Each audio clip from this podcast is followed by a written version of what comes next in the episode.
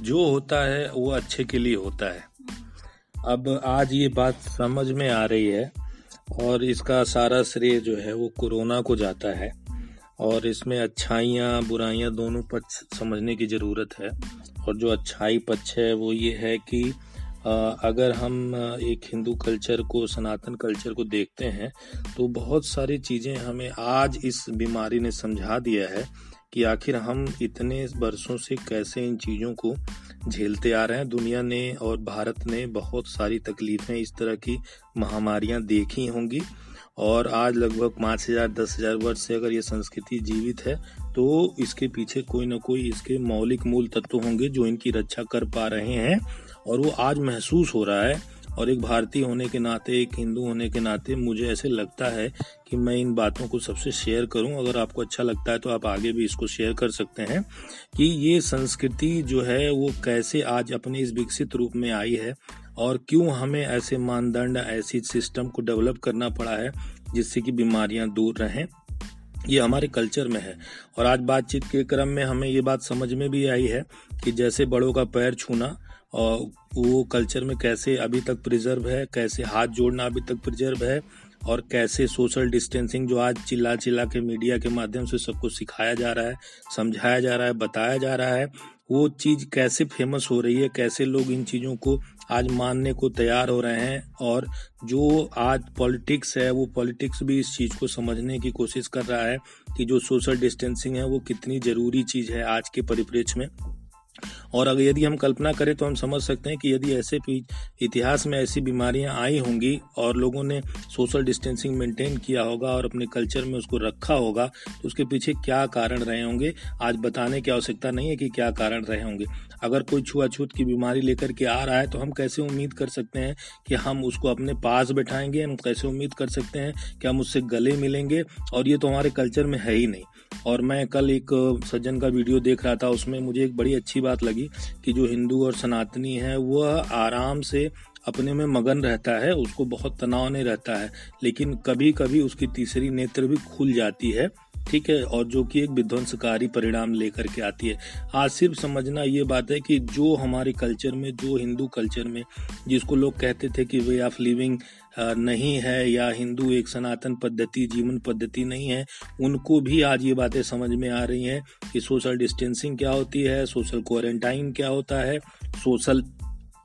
Justice किसे कहते हैं और छुआछूत की बीमारियाँ फैलने पर लोगों को कैसे बिहेव करना चाहिए? ये ये बहुत सारी चीज़ें ऐसी हैं जिसका सारा श्रेय कोरोना को जाता है। इक्कीसवीं सदी में कोई भी ऐसा इंसान नहीं था जो आज ये इमेजिन कर सकता था कि हम मानवता या पृथ्वी ऐसी कोई भी चीज़ देखेगी जिससे कि इतनी बड़ी आपदा का सामना करना पड़ेगा। और ये सामना करते हुए हमें आज बहुत सारी चीज़ें सीखने की ज़रूरत है और हमें अपने कल्चर में पीछे झांकने की ज़रूरत है और हमें आज ये समझने की ज़रूरत है कि जो भी डेवलप्ड चीज़ें, जो भी रूडिमेंट रह गए हमारे कल्चर में, आज जिनकी आलोचना की जाती है, पॉलिटिक्स भी आलोचना करता है और बाकी समाज तो आलोचना करता ही है और बहुत सारे पॉलिटिक्स, बहुत सारी पार्टीज़ तो आज इसी के बल पे जीवित हैं कि उन्होंने उन चीज़ों को अपने तरह से भुनाने का प्रयास किया है। चाहे वो सोशल डिस्टेंसिंग हो, चाहे चाहे सोशल क्वारंटाइन हो, चाहे सोशल आइसोलेशन हो और आज भी मैं देख रहा हूँ लोगों को ये बात समझ में नहीं आ रही है कि एक इंसान कैसे कैरियर बन सकता है इन विषाणुओं का, इन वायरसेस का। और ये बात अभी भी लोग समझने को तैयार नहीं है और वो बार बार वही काम कर रहे हैं, वही चीज़ें कर रहे हैं जो उनको बार बार मना की जा रही हैं और उनसे रिक्वेस्ट किया जा रहा है, फिर भी वो चीज़ों को समझ नहीं रहे हैं। आज सबसे ज़रूरी इस बात को समझने का है कि जो ये वायरस है, वो कैसे स्प्रेड कर रहा है, क्योंकि ये मैन टू मैन ही स्प्रेड करेगा और मैन के टच से ही स्प्रेड करेगा तो ये छुआछूत की बीमारी है। तो अगर छुआछूत की बीमारी में अगर हम ये स्टेप नहीं अपनाएँगे और लोग कह रहे हैं बार बार भाग के बाहर जा रहे हैं कि हमको सब्ज़ी लेने जाना है, हमको चाय पीने जाना है, हमको ये चीज़ लेना है, हम नहीं तो इसके बिना मर जाएँगे, उसके बिना मर जाएँगे, ऐसा कुछ नहीं है।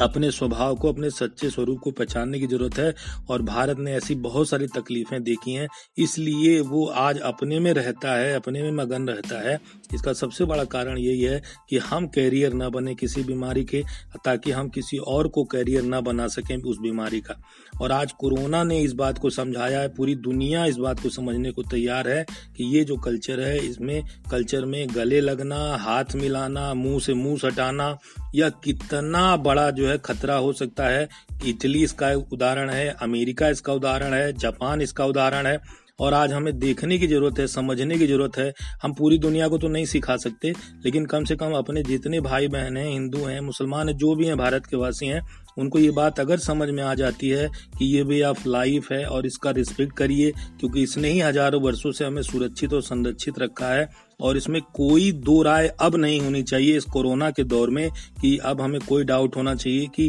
क्या ये कोरोना एक ऐसी महामारी है जो मानव से मानव तक फैल रही है और अगर मानव मानव का कांटेक्ट बंद नहीं करेगा तो हम थर्ड स्टेज में पहुँचने ही वाले हैं। आंकड़ा लगातार देखिए बढ़ रहा है और हम जे कर्व की तरफ़ मूव कर रहे हैं। इसी आग्रह, इसी अनुरोध के साथ कि अपने कल्चर का रिस्पेक्ट करना सीखिए, अपने लोगों की बात मानिए सोशल डिस्टेंसिंग सोशल क्वारंटाइन इन चीज़ों को मेंटेन रखिए, नहीं तो आने वाला समय बहुत बुरा होने वाला है और इसमें सिर्फ़ वही लोग बच पाएँगे जो संयम रखेंगे, जिन, जो चाय के बिना नहीं मर जाएँगे, दूध के बिना नहीं मर जाएँगे, सब्ज़ी के बिना नहीं मर जाएँगे, विवेकानंद जी का स्मरण हो आता है सात सात दिन तक की सूखी रोटियाँ उन्होंने खाई हैं। हमारे यहाँ ऐसे लोग हैं जिन्होंने घास की रोटियाँ भी खाई हैं। तो ये कोई बड़े आश्चर्य की बात नहीं है कि हमारे कल्चर में, हमारे ब्लड में वो संयम है। और वो हम संयम दिखा सकते हैं, वो संयम हम कर सकते हैं, वो हमारे अपने हाथ की चीज़ है। तो बिल्कुल ना घबराएँ, अपने स्वच्छ स्वरूप को पहचाने और इस वीडियो को अधिक इस पॉडकास्ट को अधिक से अधिक लोगों को शेयर करें ताकि लोग अपने सच्चे स्वरूप को पहचान कर अपने आप को मज़बूत बना सके। थैंक यू धन्यवाद।